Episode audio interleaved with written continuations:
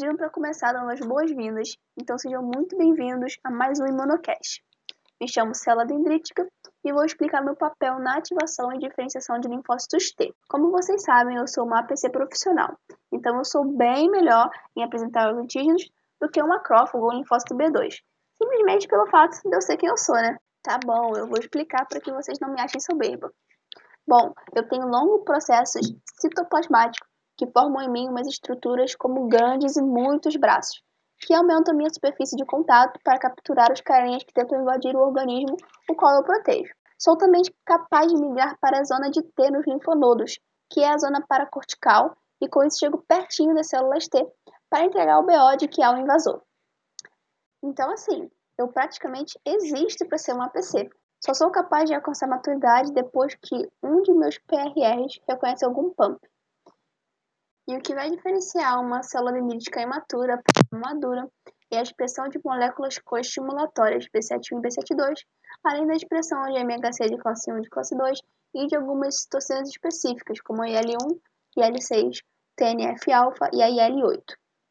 Agora, acho que com essas informações fica mais fácil de vocês entenderem a ativação de linfócitos T em si, porque cá entre nós, eles não seriam nada sem mim, né? Fala, gente, eu sou linfócito do TCD8. Para que minha ativação ocorra, primeiro eu preciso que haja o primeiro sinal, que consiste na interação do complexo MHC peptídeo com o meu TCR. Ah, só para esclarecer, quando eu falo complexo MHC de classe 1 peptídeo, eu estou falando que o MHC ele está segurando ali o peptídeo, tá? Já houve o reconhecimento, beleza?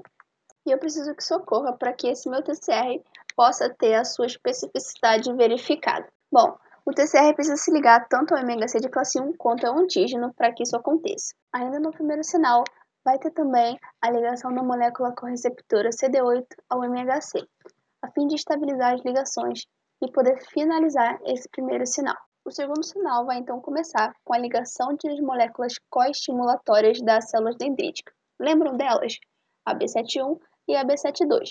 Elas vão se ligar à molécula de CD8 dos linfócitos T, Assim que esses dois sinais tiverem sido finalizados, o processo de expansão clonal vai se iniciar. E aí a brincadeira fica muito divertida, porque vai se iniciar a minha proliferação com vários clones de mim mesmo sendo produzidos. O máximo, né? Bom, eu não poderia deixar de citar também a ajuda das IL-2, produzidas e secretadas pelas minhas amigas, as TCD4. Essa citocina vai atuar por ação paráquina em mim, para estimular ainda mais esse processo tão mágico, que é, claro, a minha expansão clonal, né, gente? Bom, aqui eu já vou ter uma diferenciação em linfócitos de memória periférica ou de memória central. Mas as diferenciações mais importantes são dependentes das citocinas oferecidas a mim. Caso seja uma IL-2, eu vou me diferenciar em CTL, também chamada de TC1. Ela é a mais badass que tem, ela mata qualquer um que vir pelo caminho por meio de granzimas e perforinas, além de produzirem e secretarem TNF-alfa e interferon-gama, duas citocinas mega importantes no processo inflamatório. Agora, caso eu receba IL-4, eu vou ser diferenciada em TC2, que produz e secreta IL-5 e IL-13. Esses dois fenótipos, tanto a CTL quanto a TC2, participam na imunidade contra patógenos intracelulares. Bom, Agora, se eu receber IL6, me diferencio em TC17 e se for IL9, adivinhem quem me diferencia em uma TC9. Um pouco previsível, mas ok. Bom, eu posso ter também um fenótipo regulatório, caso eu receba TGF-beta. Aí eu viro uma TC-reg.